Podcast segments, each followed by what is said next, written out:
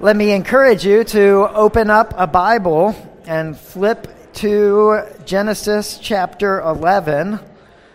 Uh, we have been, this has been a series on uh, Genesis, uh, focusing on ma- chapters 4 through 11, but we started a little before that, and we're going to end a little after that this morning. This will be our last sermon in, in this series in Genesis. Um, I'm going to pick up at uh, chapter 11, verse 27, and then I'm going to read through chapter 12, verse 9. Genesis chapter 11, verse 27 through Genesis 12, verse 9. Let's prepare our minds and hearts for the reading of God's word. This is the account of Terah's family line. Terah became the family father of Abram, Nahor, and Haran. And Haran became the father of Lot. While his father Terah was still alive, Haran died in Ur of the Chaldeans in the land of his birth. Abram and Nahor both married. The name of Abram's wife was Sarai, and the name of Nahor's wife was Milcah. She was the daughter of Haran, the father of both Milcah and Iscah. Now Sarai, Sarai was childless because she was not able to conceive. Terah took his son Abram, his grandson Lot, son of Haran, and his daughter in law Sarai, the wife of his son Abram, and together they set out, set out from Ur of the Chaldeans to go to Canaan. But when they came to Haran, they settled there. Terah lived 205 years, and he died in Haran. The Lord had said to Abram, Go from your country, your people, and your father's household to the land I will show you. I will make you into a great nation, and I will bless you. I will make your name great, and you will be a blessing. I will bless those who bless you, and whoever curses you, I will curse. And all the peoples on earth will be blessed through you. So Abram went as the Lord told him, and Lot went with him. Abram was 75 years old when he set out from Haran. He took his wife Sarai, his nephew Lot, all the possessions they had accumulated, all the people that they had acquired in Haran, and they set out for the land of Canaan. And they arrived there. Abram traveled through the land as far as the site of the great tree of Moreh at Shechem. At that time, the Canaanites were in the land. The Lord appeared to Abram and said, To your offspring I will give this land. So he built an altar there to the Lord, who appeared to him. From there he went on toward the hills east of Bethel and pitched his tent, with Bethel on the west and Ai on the east. There he built an altar to the Lord and called on the name of the Lord. Then Abram set out and continued toward the Negev. This is the word of God. Here, uh, here we come to the, uh, as I mentioned, the last sermon of our series in chapters 1 through 11. And back in in uh, when we started with chapter 4 i sort of laid out some of the main things we see happening in this section of scripture chapters 4 through 11 first we see the spread of the human population. And second we see the spread of sin within that human population. But third we see the gracious determination of God to renew and fulfill his promise to bless and bring redemption to sinful humanity. And one, one writer sums up these ideas and these chapters as getting the, as, as seeking to get this point across that as long as humanity is without God, humanity is without hope. Humanity is without hope as so long as humanity is without God and apart from uh, God being determined to renew his promise to bless humanity, the picture we see is they just would be overcome, covered over in the avalanche of their sin. And in these chapters, we've seen the darkness of sin and its corrupting power in God's good creation and in God's image bearers. And, uh, you know, we don't have to look into these chapters in Genesis to see it. We see it in our world, we see it in ourselves sometimes. And there's plenty of darkness, and we need God's light. We need the light of God.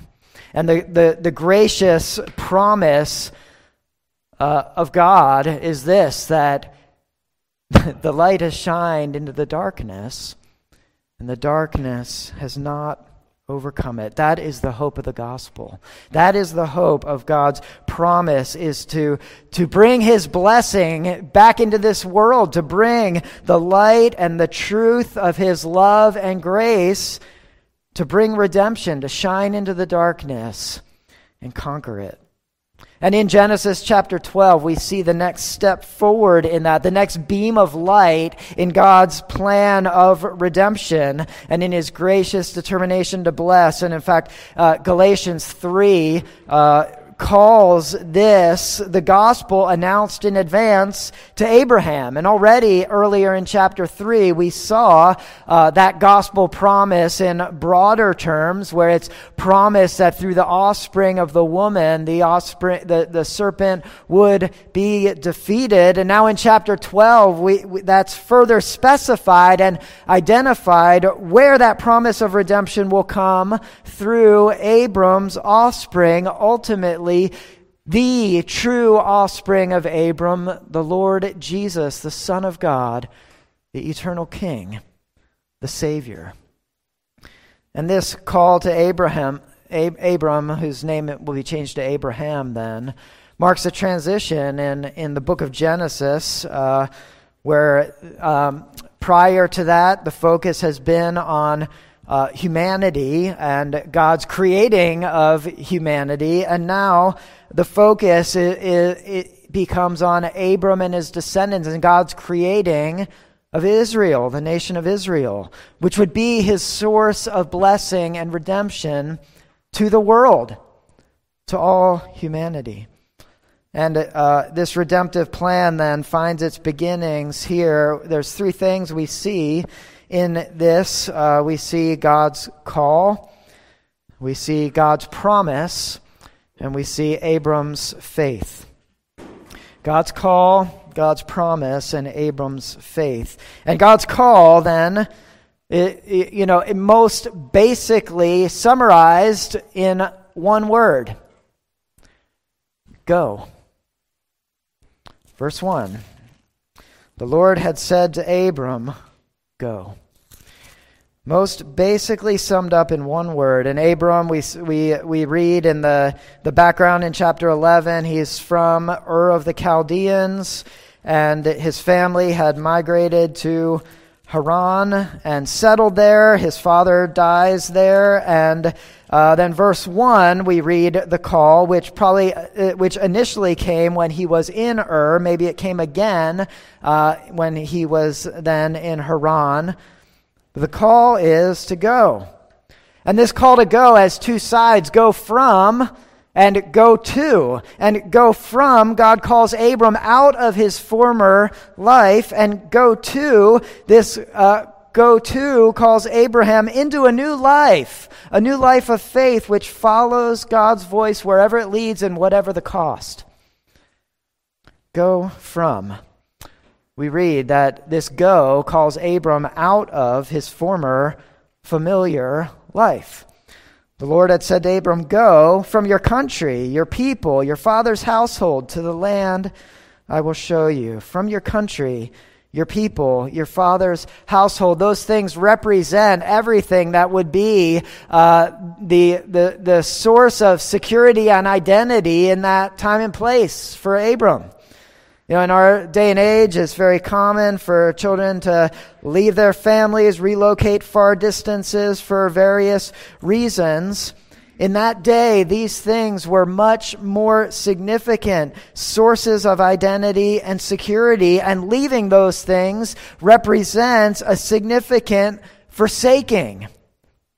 Abraham's called to leave will be every marker of identity, every source of security, every bit of familiarity. Family, geography, culture, all those things were tied up in Abram's call, and he's called to leave, to forsake them. And in fact, even beyond that, uh, religion. Abram's family uh, is steeped in idolatry. Uh, there are some hints in the, this uh, in, in this chapter that we read. Ur and Haran were known uh, centers of moon worship. Uh, it's uncertain, but it may be that some of the names in Abram's family reflect that commitment to moon worship. Uh, but whether that's the case or not, it, in Joshua 24, verses 2 and 3, we read Joshua said to all the people, This is what the Lord, the God of Israel, says. Long ago, your ancestors, including Terah, the father of Abraham, and Nahor, lived beyond the Euphrates River and worshiped other gods. But I took your father Abraham from the land beyond the Euphrates and led him through Canaan and gave him many descendants. So Abram's call to go from is, is not only to forsake familiarity, earthly security, a sense of identity, it's a call to forsake idolatry.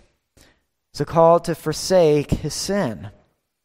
And the, the life of faith, the, the call to follow God, always involves being called to forsake our sin. The life of faith is always at the same time a life of repentance. It's a call to embrace the true worship of the true and living God and commit oneself to Him, and to forsake false worship idols of the heart, and sin in our lives. And aren't you glad for that? That is the message of God's grace. It's His gracious call in our life, which comes to us in our darkness, blindness, ignorance, arrogance, rebellion, and calls us out of that darkness into His marvelous light, as the Apostle Peter puts it, into life and freedom and as we'll see, in, into his blessing. The call to go from is the call of faith to forsake. And the call to go to, the other side of that, is the call of faith to follow wherever God leads us. God calls Abram into a new life of faith in which he's called to follow God wherever he leads. We'll come to that, back to that later when we look at Abram's response of faith. But I hope you can see that God's call of Abram isn't uh, all that different from God's call on us, right? From Jesus' call to us who would seek to be his disciples that whoever wants, Jesus said, whoever wants to be my disciples must deny themselves and take up their cross and follow me. For whoever wants to save their life will lose it, but whoever loses their life for me and for the gospel will save it. That's Jesus' call on our lives. And it's the call to forsake, to, to turn away from self and sin, to deny ourselves, all that we were, our former uh, way of life, everything we put our trust or hope in, our source of security or identity, that which was familiar or easy or comfortable or known, to take up our cross. That's the call to repentance. And it's the call of faith to deny ourselves, take up our cross, to turn away from and forsake, and the call to, to follow him, to go where he leads us, to obey where he commands, to follow wherever he leads. And certainly this call appears to be, feels as if it is an obligation, and uh, in some ways it is. It is a sacrifice, the greatest sacrifice we can make, but it leads as Jesus promises, it leads to life. It leads out of darkness into light. It leads out of slavery into freedom, out of misery into joy, out of death into life. Because life isn't in sin. Don't believe the deceitfulness of sin that tells us that life is in it. For Abraham, everything according to his sight would tell him that life was in Ur of the Chaldeans, life was in Haran. It's not. Life for Abram was in following God's call where he leads. Life for us is in following God's call out of sin, walking by faith. Life is in Christ. And in fact, God's call God's first and last words to Abram. Here, first words, chapter 22, last words. His first and last words to Abraham are calls to costly obedience. Here to leave his home, go to an unknown land. Then in chapter 22, to offer the costliest of sacrifices as a test of faith. His son, his only son, whom he loves, Isaac, the one through whom the promise was to come. Both calls to radical obedience. With many similarities and echoes between them that are meant to echo each other. And both times, Abram obeys God's call. Abraham certainly wasn't perfect, but the, this is giving us a picture of his life from beginning to end was characterized by faithful obedience to God's call. God's call. Second thing we see is God's promise. God's call comes with his promise. When God calls us to follow him, as we've seen, and uh, Jesus called to us, he promises us life, blessing that comes through following his call. And when we believe that promise, we can obey that call. God promises Abraham uh, to sum up these, these promises of God in one word, the central word, the word that occurs five times in those two verses of verse 2 and 3 blessing. That's the central way to summarize these promises of God to Abram blessing. And blessing, really, uh, outside of these two verses, is not, not just central in these two verses, but central in the book of Genesis. Uh, it, the word blessing occurs 88 times in the book of Genesis, more frequently than in any other part of the Old Testament. Blessing is, uh, is central. Uh, to the to to this and was uh, God's blessing was of utter significance, right? And, you know, we need to, to remember that because sometimes in our day and age, the word blessing or the idea of blessing uh, is, has uh, connotations of superficiality attached to it or self centeredness attached to it, thought of in shallow terms of luck or success. But in the Bible, the idea of blessing is much more, is much deeper than that, much more significant than that. And uh, certainly God's blessing is seen in uh, outward prosperity and, human, and well being, uh, but it's far deeper than that. It's God Himself who is not only the source of any other thing that can be called blessing in this life, He's the source of it all, the one who gives it from his gracious hand, but it's God himself who is the deepest of every of all blessings, who is the ultimate, the highest blessing, God himself, and enjoying fellowship with him. There's nothing more significant, nothing more necessary for us in this life than Him, than the blessing of God in our lives, of God's love, of God's presence, of God's friendship, of God's fellowship, of God's favor, of peace and joy and life that comes from knowing God. These are all the things that God built into His world and infused His creation with in the beginning. but we're lost by sin, right? And, and this is another way to think of a, a, sort of a theological outline of the book of Genesis and really the whole story of redemption. God's blessing given at the beginning, right? Where in the beginning God created light and life, and God made us for uh, to to have life and joy in Him, who is the source of life and joy. Blessing given, but then in the fall into sin, blessing lost. Where sin robs us of God's blessing because sin separates us from that source of blessing God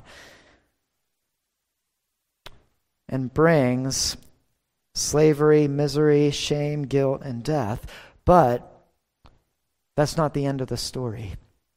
Blessing given, blessing lost, blessing renewed. Blessing renewed. God's grace comes to renew his blessing, which is ultimately the spiritual blessings of his redemption through Jesus forgiveness, cleansing, adoption as children of God, resulting in a renewed relationship of love and peace with God forever. That's blessing.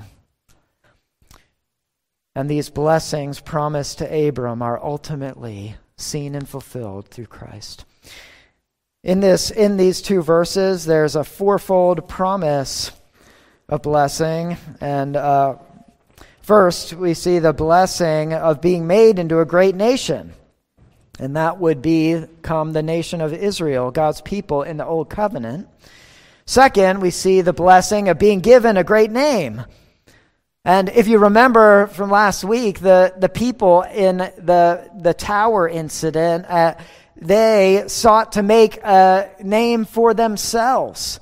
And the result of that is they are only get a, a, name of shame and, and humiliation for themselves. But now God graciously promises Abram a great name. And normally in Scripture, only God's name is described as great. Uh, but the exception to that uh, is uh, the king, and particularly David. And in, uh, David is promised, similarly to Abram here, David, King David is promised a great name by God.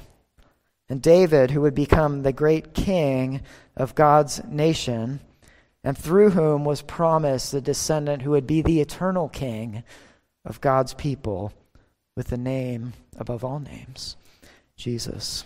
The third thing we see is the, the blessing of God's protection, where God says in verse 3 I will bless those who bless you, and whoever curses you, I will curse. Uh, you know, to, I, the, the best way to sum this up in, in my mind, this, this promise is uh, don't mess with God's chosen children.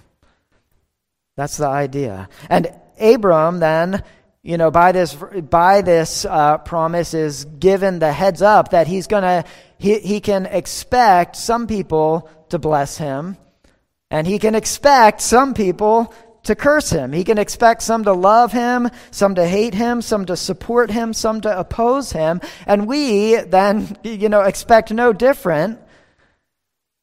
But we keep following God because God's promise is that whatever happens, God's promise is that He's with Abram, that He's for Abram. And this promise emphasizes the closeness of the relationship between Abraham and God, God's concern for Abram's ultimate welfare, and his determination to intervene and act on Abraham's behalf uh, to sum it up it, in uh, the words in Romans chapter 8 if God is for us, who can be against us? Because no matter what we encounter, whether we encounter those who are uh, who love us or hate us, who support us or oppose us as God's children, we know that God is for us and that God holds us in His hands and that He is uh, will bring about our ultimate welfare. He will bring us, his children, into eternal glory, whatever hardships they may pass through in this life. God is for us. Who can be against us? Fourth, the promise that Abram would be a source of blessing. And this picks up on the last phrase of verse 2. Uh, it may be translated, You will be a blessing, but it could simply be translated as uh, uh, an imperative, Be a blessing. And it's specified then at the end of verse 3 well, to whom? All peoples on earth will be blessed through you. You see, Abraham is the recipient of God's blessing, but he is called, he must be more than just a recipient of God's blessing. He must be a transmitter of that blessing. Because when God blesses us, he desires that we then become a source of his blessing to others. And maybe you've, you've heard this, um, you know, the, the Dead Sea is called the Dead Sea because it's dead, that no life can live in it. Water flows into it, but not out of it. It collects there, evaporates, leave behind minerals like salt, and to the degree that it's so salty, it's toxic, it can't sustain life. Water flows in, but not out. And you see, when God's blessing flows into our life, it's not meant to just be, just remain there. It's meant to turn us into vehicles of sources of blessing, of God's life and blessing to those around us. God blesses Abraham so that he can be a source of blessing. And to whom? Verse 3 to all peoples on earth. And we looked at this at length last week. Uh, that this is the answer to the division and scattering of peoples and nations, the result of God's judgment on sin. Now we see that his blessing, that as far and wide and diverse as the nations and peoples of the earth have become, so far and wide will God's blessing of redemption reach. God calls Abram, and God promises to make Abram into a nation, not because he's unconcerned with all the nations, but out of his concern for the nations. God calls Abram one person uh, to become one nation to reach all nations. The call and promise of Abraham is God's answer to the sin and scattering that we've seen up to this point. And that plan ultimately comes about through Jesus. God chose one person to become one nation to be a blessing to all nations.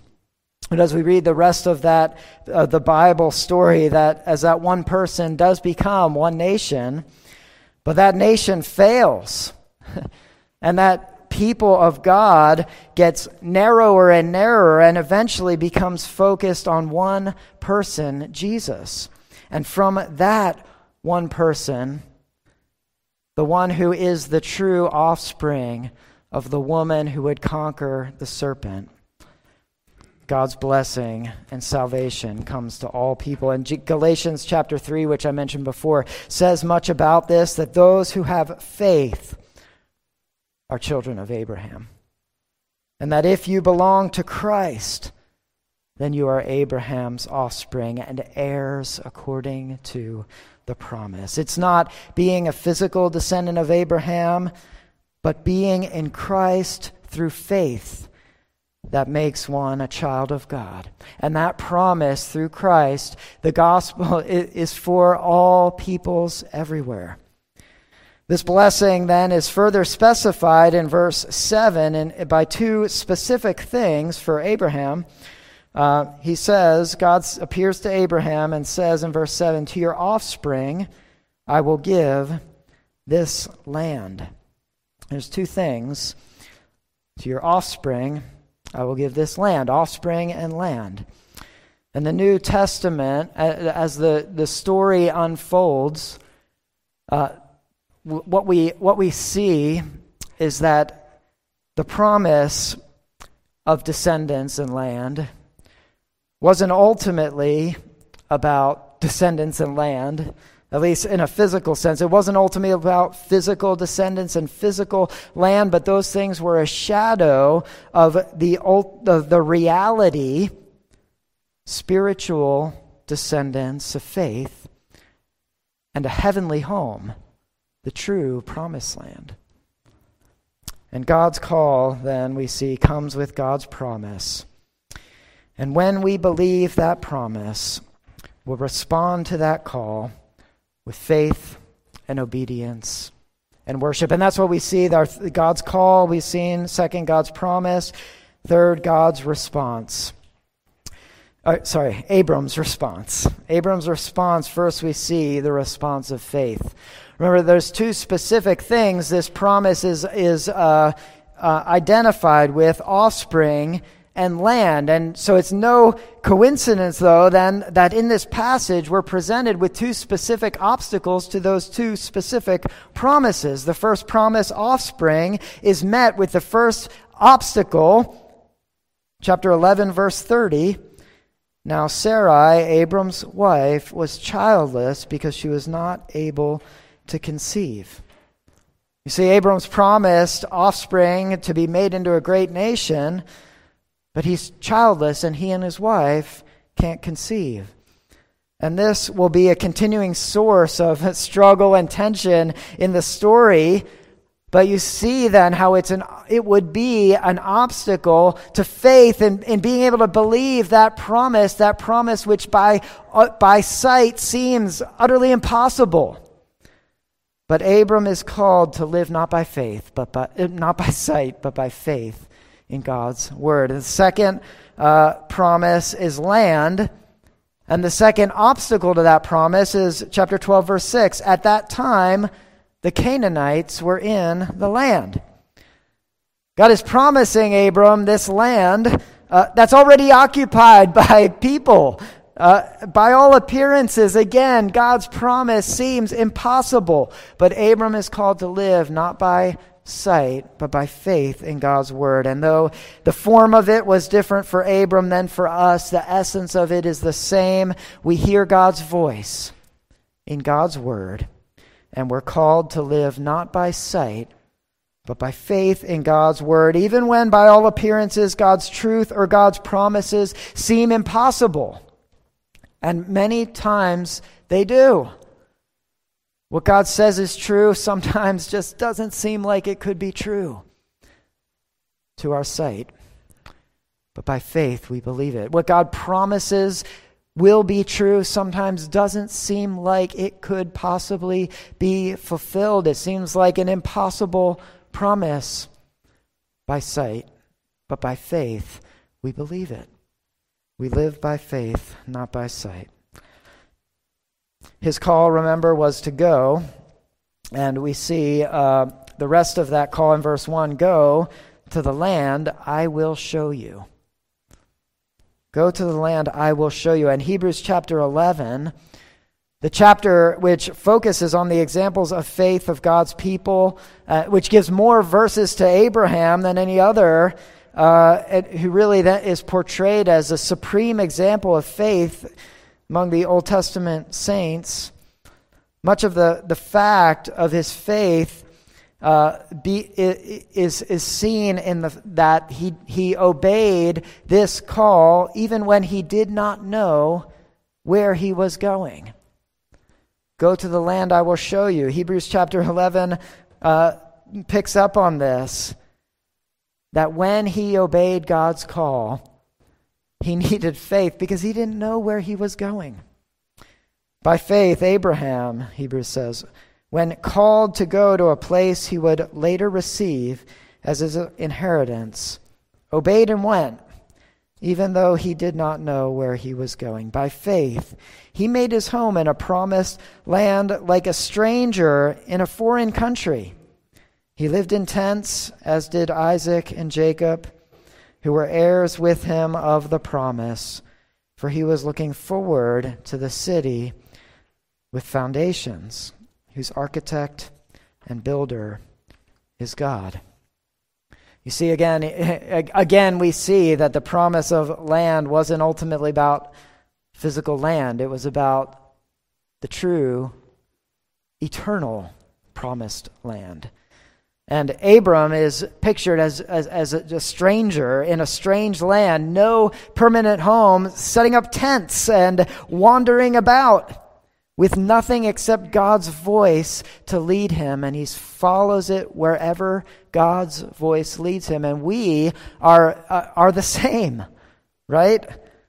This world is not our home. We are strangers in a strange land, wandering in a temporary dwelling, simply following God's voice wherever He leads until He leads us home.